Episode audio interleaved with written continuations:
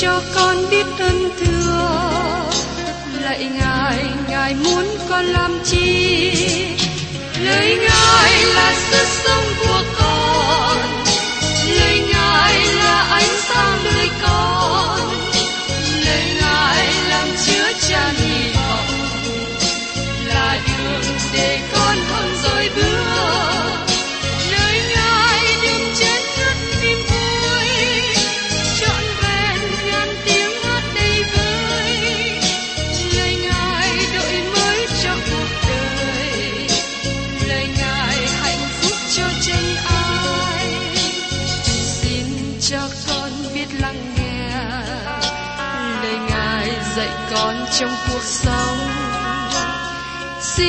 cho con biết lắng nghe.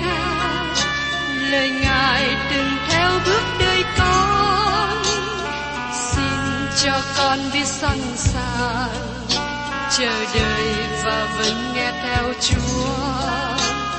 Xin cho con biết sẵn sàng thực hành lời chúa đã truyền ban Hân hoan chào mừng quý vị đến nghe chương trình Tìm hiểu Thánh Kinh. Đây là một chương trình học kinh thánh liên tục và hệ thống trong thời gian 5 năm. Chúng ta sẽ lần lượt khảo sát từ sáng thế ký cho đến khải huyền. Mục sư tiến sĩ McGee là người được Chúa dùng để sáng lập và thực hiện chương trình này. Ông tin rằng lời của Đức Chúa Trời có khả năng đáp ứng mọi nhu cầu cho tất cả mọi người trên thế giới, không phân biệt chủng tộc, văn hóa, trình độ tuổi tác hay phái tính. Ước mong quý vị theo dõi liên tục và giới thiệu cho thân nhân bạn hữu cùng đón nghe. Kính chào quý vị và các bạn. Hôm nay chúng ta tiếp tục chương trình tìm hiểu Thánh Kinh ở trong sách Mi-che đoạn 6. Trước đây tôi có nhận được thư của một thính giả nói rằng mưa dầm thấm lâu. Khi tôi đọc lời này, tôi có sự ngẫm nghĩ rằng bởi vì mưa nhiều, mưa dầm từ từ mới thấm đất. Trong đời sống của tôi và quý vị, khi chúng ta có dịp học kinh thánh từ ngày này qua ngày khác, chúng ta để lời của Chúa thấm nhập vào lòng của mình, thấm nhập vào tâm tư của mình. Và chính điều đó làm cho tấm lòng của chúng ta mềm mại. Nhờ đó làm cho đời sống thuộc linh của chúng ta được tăng trưởng, phát triển càng hơn. Vì thế, tôi mong ước quý vị và các bạn cùng tiếp tục với chúng tôi trong chương trình tìm hiểu Thánh Kinh, để chúng ta được sự nuôi dưỡng và lời của Chúa mỗi ngày. Đó là điều mà tôi rất mong ước cùng quý vị để học hỏi Kinh Thánh. Hôm nay chúng ta tiếp tục đến sách Mi-chê đoạn 6. Trong đoạn này bắt đầu đến sứ điệp thứ ba và cũng là sứ điệp cuối cùng mà Mi-chê giảng cho cả thế gian, đặc biệt là người dân Israel. Dầu rằng Mi-chê đoạn 6 và đoạn 7 là một sứ điệp, nhưng tôi xin chia nó ra làm hai phần chính. Mời quý vị cùng tìm hiểu đến phần thứ nhất, nói đến lời khẩn này phải ăn năn ngay hiện tại bởi vì sự cứu chuộc quá khứ. Kính mời quý vị cùng xem ở trong Mi-chê đoạn 6 câu 1. Bây giờ hãy nghe lời Đức Rô Va phán, ngươi hãy trỗi dậy, khá đối nại cùng các núi và làm cho các đồi nghe tiếng các ngươi. Phân đoạn này bắt đầu phần chính yếu của sách, mà nó khởi đầu với lời, bây giờ hãy nghe lời Đức Rô Va phán. Lời kêu gọi này không phải chỉ cho vương quốc miền Bắc, nhưng như tôi đã nói, lời này cũng kêu gọi cả thế giới lắng nghe. Đức Chúa Trời đã liệt kê những điều mà Ngài chống nghịch với dân Israel.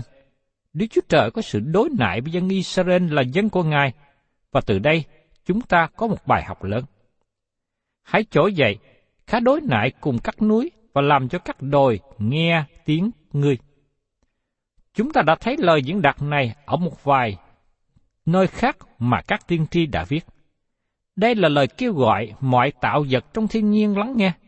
Nó kêu gọi các núi và các đồi lắng nghe. Tôi tin rằng tại đây cũng nói đến một sự ứng dụng mà chúng ta thấy ở một vài nơi khác ở trong Kinh Thánh. ngọn núi biểu tượng cho dương quốc lớn, và một ngọn đồi biểu tượng cho các nước nhỏ hơn. Vì thế, tôi có thể nói rằng, đây không phải chỉ là lời kêu gọi các tạo vật thiên nhiên lắng nghe, nhưng cũng kêu gọi tất cả các nước trên thế giới lắng nghe. Nói một cách khác, đây là một sứ điệp áp dụng cho tất cả mọi quốc gia trên thế giới.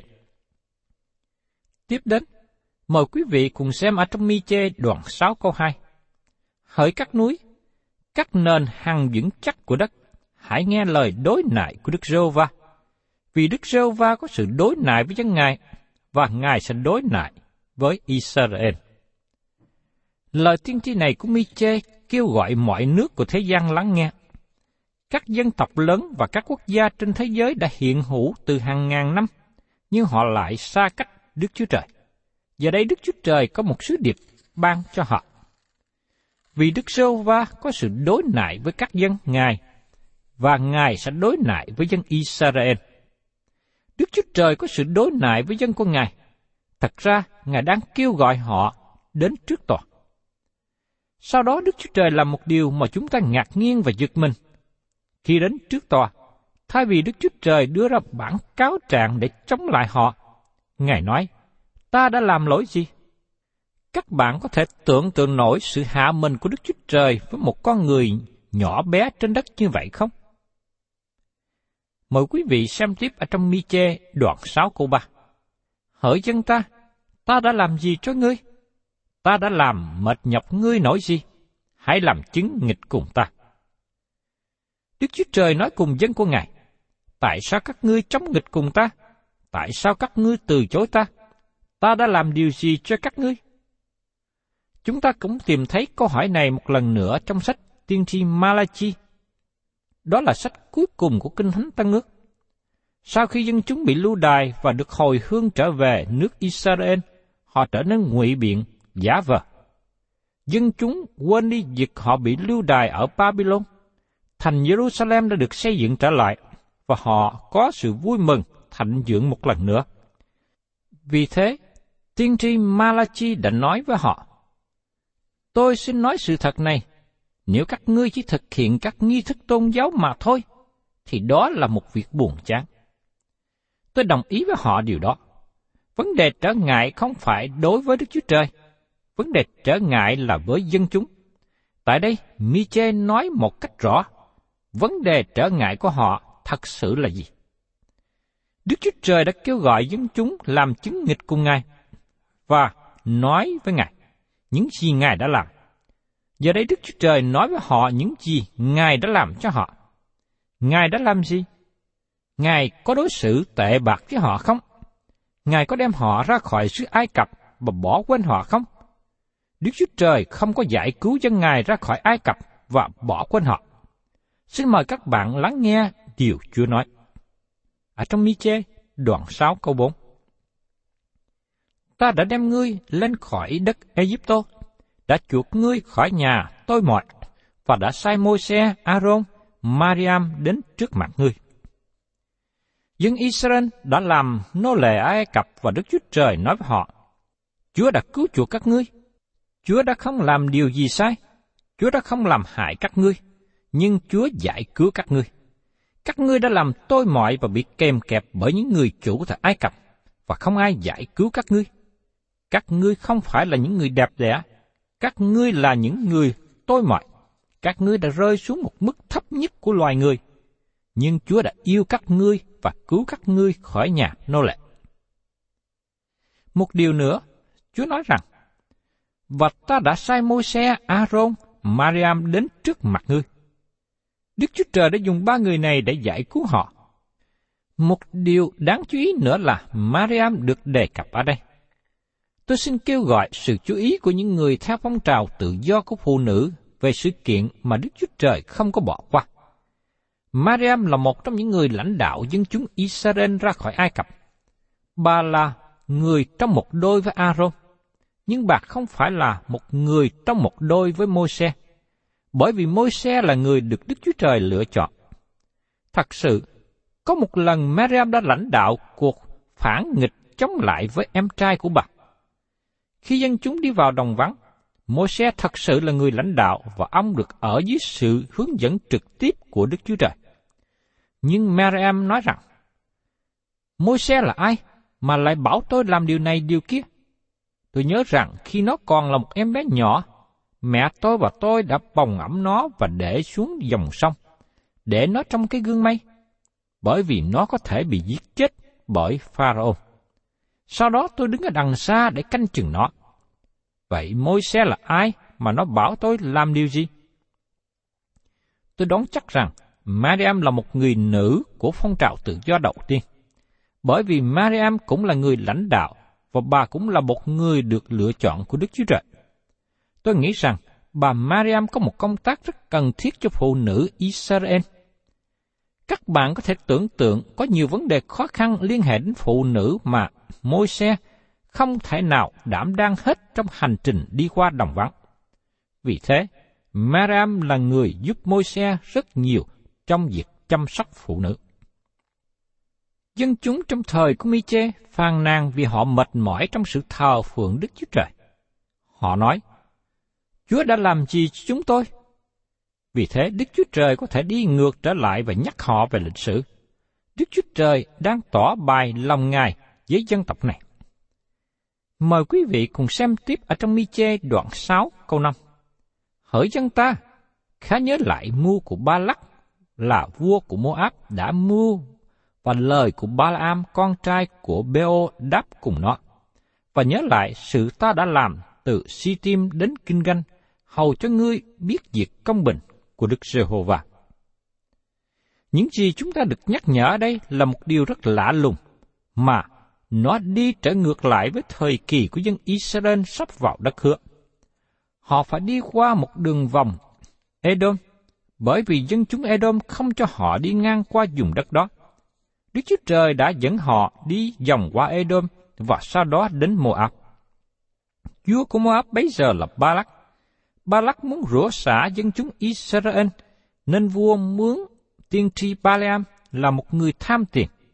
Balaam được mướn để nói tiên tri. Nhưng ông là tiên tri mà hình như được sự thông tin từ Đức Chúa Trời. Đức Chúa Trời đã thật sự nói chuyện qua Balaam, nhưng cuối cùng Đức Chúa Trời đoán phạt ông. Ba Lam được gọi vào bởi Ba Lắc để rửa xả dân Israel. Ba-la-am, con trai của Beo đáp cùng nó và nhớ lại sự ta đã làm từ Si-tim đến kinh-gạch.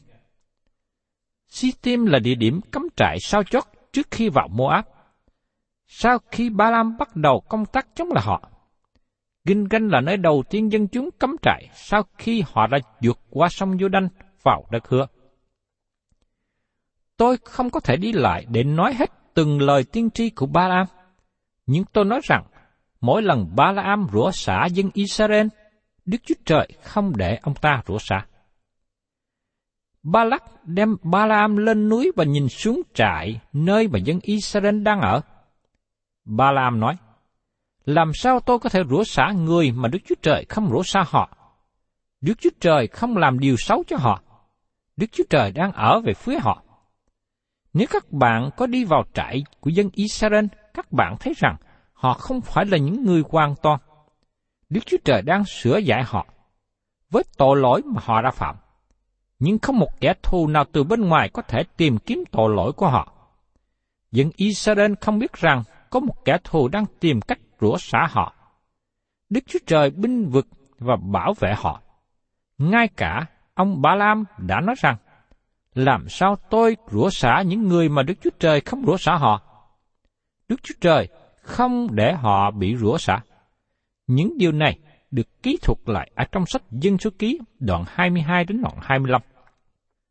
Nhưng hôm nay tôi xin nhắc lại cùng với quý vị lời ký thuật ở trong Dân số ký đoạn 25 dân Israel ở tại Sittim khởi thông dâm cùng những con gái Moab. Con gái mời dân sự ăn sinh lễ, cúng các thần mình. Dân sự ăn và quỳ lại trước thần chúng nó. Israel cũng thờ thần ba anh Beo.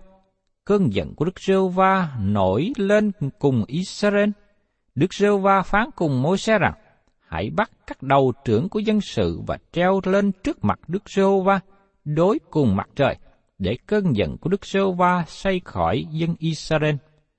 Vậy, Môi-se nói cùng các quan án Israel rằng, mỗi người trong các ngươi phải giết những kẻ nào thuộc về bọn cúng thờ ba anh Beo. Này, một người trong dân Israel dẫn một người nữ Madian đến giữa anh em mình, hiện trước mắt Môi-se và cả hội dân Israel đang khi hội chúng khóc lóc tại cửa hội mặt. Phina, con trai của Eliase, cháu của Aaron, thầy tế lễ, thấy sự này bèn đứng dậy giữa hội chúng, cầm một cây giáo, đi theo người Israel vào trong trại, đâm ngang hạ dưới của người Israel và người nữ. Tai vạ giữa dân Israel bèn ngừng lại. Và có hai mươi bốn ngàn người chết vì tai vạ này. Đức Sô Va phán cùng môi xe rằng, Phina, con trai của Eliase, cháu của Aaron, thầy tế lễ, đã xây dân Israel khỏi cơn giận ta, vì lòng kỵ tà thúc giục lòng người. Vậy, ta không có diệt dân Israel trong cơn kỵ tà của ta. Bởi cái đó, hãy báo cáo cùng người rằng, ta ưng cho người sự giao ước bình yên ta. Ấy về phần người và dòng dõi người sẽ là một sự giao ước về một chức tế lễ đời đời. Bởi vì người có lòng sốt sắng về Đức Chúa Trời mình và có chuộc tội dân Israel. Và người Israel bị chết chung với người nữ Mariam tên là Simri, con trai của Salu, quan trưởng của một tông tộc người Simeon. Tên người nữ Madian bị giết chết là Copbi, con gái của Sura, đầu trưởng một tông tộc Maya. Đức Chúa Trời lại phán cùng môi xe rằng, hãy khuấy rối người Madian và hãm đánh chúng nó, vì chúng nó đã lấy mưu trước mình mà khuấy rối các ngươi, dỗ dành các ngươi về việc cúng thờ Beo, và trong việc của Copbi, con gái quan trưởng Madian, là chỉ chúng nó bị giết trong ngày tai vạ, vì cớ việc cúng thờ Beo. Thưa các bạn, ngày nay chúng ta được nói cho biết một điều tốt lành về con cái của Đức Chúa Trời chúng ta có một đấng cầu thai với Đức Chúa Cha. Trong thời gian thứ nhất, đoạn 2 câu 1 chấp rằng, Hỡi con cái bé mọn ta, ta viết cho các con những điều này, hầu cho các con khỏi phạm tội. Nếu có ai phạm tội, thì chúng ta có đấng cầu thai ở nơi Đức Chúa Cha, là Đức Chúa Jesus Christ, tức là đấng công bình. Đức Chúa Trời giải quyết vấn đề với con cái của Ngài một cách riêng tư. Tôi biết rằng Ngài đã giải quyết vấn đề với tôi, và Ngài làm điều đó một cách nặng nề. Tôi tin rằng cơn bệnh nặng mà Chúa cho xảy đến với tôi như là một sự đón phạt tôi. Tôi tiếp nhận điều đó từ nơi Ngài và tôi cảm tạ Ngài đã nghe lời cầu nguyện của tôi, chữa bệnh cho tôi. Tôi cảm tạ Đức Chúa Trời vì tôi có một đấng biện hộ. Chúa Jesus Christ là đấng công bình. Ngài bảo vệ tôi. Ngài ở về phía tôi Ngài là đấng nói rằng, tôi là con cái của Đức Chúa Trời, tôi ở trong gia đình của Ngài, và không để bất cứ người nào bên ngoài rủa xả tôi. Tôi xin thưa với các bạn rằng, điều này có thể trả lời sự mê tín và suy nghĩ rộng rãi đang phổ biến ngày nay, cho rằng con cái của Đức Chúa Trời có thể bị quỷ ám. Dầu vậy, tôi tin rằng con cái của Đức Chúa Trời có thể bị quỷ áp chế, gây nhiều khó khăn trong đời sống. Ma quỷ có thể lừa dối các bạn và làm cho đời sống các bạn u buồn. Nhưng ma quỷ không thể nào chiếm ngự ở trong đời sống của các bạn, không thể ám vào các bạn nếu các bạn thật sự là con cái của Đức Chúa Trời. Bởi vì các bạn có một đấng cầu thai. Bất kể các bạn là ai, nếu các bạn là con cái của Đức Chúa Trời, Ngài ở về phía các bạn, Ngài đang bảo vệ các bạn. Có những lúc hình như cả thế giới này đang chống nghịch với các bạn. Nhưng Martin Luther có lần đã nói rằng, ai ở về phía Đức Chúa Trời là ở về phía đa số. Tôi đang ở về phía đa số. Tôi đang ở về phía Đức Chúa Trời. Còn các bạn hiện nay ở đâu? Đó là một câu hỏi quan trọng mà các bạn cần phải suy nghĩ đến vị trí của mình hiện nay như thế nào. Tại đây, Đức Chúa Trời đang nói với dân của Ngài. Chúa bảo vệ các ngươi. Chúa bảo vệ các ngươi ngay khi Baram cố gắng rủa xả các ngươi. Ba lắc bất mãn với Baliam, vua đã đem ông lên bốn hòn núi và Ba-lam không thể rủa xả dân Israel. Nhưng Ba-lam cho Ba Lắc một lời cố vấn rất nguy hại. Ông nói, vì vua không thể rủa xả họ, vua không thể chống lại họ, xin vua hãy liên hiệp với họ. Ba Lam nói với vua Moab, xin hãy xuống núi và bảo dân chúng cưới gả với dân Israel. Đó là những gì đã xảy ra, và qua cách này, dân Moab đã kéo dân Israel vào việc thờ hình tượng. Và tất cả mọi điều này xảy đến bởi vì lời khuyên của một tiên tri giả, lời khuyên của một vị tiên tri ham tiền, một lời khuyên rất là độc hại. Đến điểm này, tôi có một điều muốn nói với các bạn hết sức cẩn thận. Ngày nay, chúng ta có nhiều lời cố vấn về hôn nhân từ những tiên tri giả. Tôi nghe rất nhiều điều mà nó thuộc về loại hạng nhiệt. Rất nhiều điều mà các bạn nghe từ những nhà cố vấn hôn nhân này, nhưng nó không thuộc về kinh thánh. Tôi biết rằng họ đặt nền tảng trên một vài câu kinh thánh riêng rẽ, rút ra từ chỗ này và chỗ khác. Và các bạn xây dựng nền tảng theo cách như thế. Nhưng tôi xin thưa với các bạn, chỉ có một cách để làm cho hôn nhân của các bạn hạnh phúc, đó là tình yêu thương chân thật. Nếu người nam nhìn người nữ mà mình đang để ý và nói rằng, anh yêu em, và người nữ đáp lại và nói rằng, em yêu anh. Thưa các bạn, nếu các bạn có nền tảng này, lời của Đức Chúa Trời ban cho các bạn điều cần thiết để giải quyết mọi vấn đề khó khăn trong đời sống của các bạn.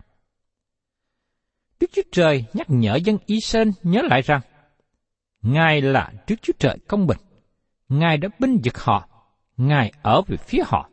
Đó là một điều tuyệt vời khi có một Đức Chúa Trời ở về phía chúng ta. Quý vị và các bạn thân mến, đây là điều tôi và các bạn ngày hôm nay cần phải suy nghĩ một cách cẩn thận. Thông thường, đa số người chạy về phía thế gian.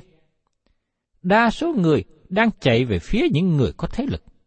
Đa số người chạy vào những gì mà mắt họ thấy. Nhưng chúng ta nhớ rằng, khi tôi và các bạn là con cái của Đức Chúa Trời, chúng ta đứng về phía Đức Chúa Trời. Khi chúng ta ở về phía Đức Chúa Trời, chúng ta thuộc về Ngài. Giống như một người con đứng cạnh bên người cha của mình. Người cha luôn luôn chăm sóc, bảo vệ đứa con mình trong mọi hoàn cảnh. Với một điều kiện là đứa con nương cậy nơi sự bảo vệ của cha mình. Đời sống tôi và các bạn là những người nhỏ bé ở trên thế gian này. Chúng ta bị rất nhiều những áp lực. Từ thế gian, từ ma quỷ, và từ mọi khía cạnh. Tôi và các bạn cần ở về phía Đức Chúa Trời để được sự bảo vệ, chăm sóc của Ngài. Thân chào tạm biệt quý vị và xin hẹn tái ngộ cùng quý vị trong chương trình tìm hiểu Thánh Kinh kỳ sau.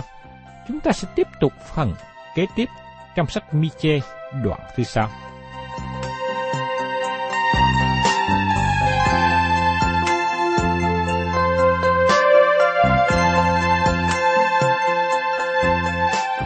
Cảm ơn quý vị đã đón nghe chương trình Tìm hiểu Thánh Kinh. Nếu quý vị muốn có loạt bài này, xin liên lạc với chúng tôi theo địa chỉ sẽ được đọc vào cuối chương trình. Kính chào quý thính giả.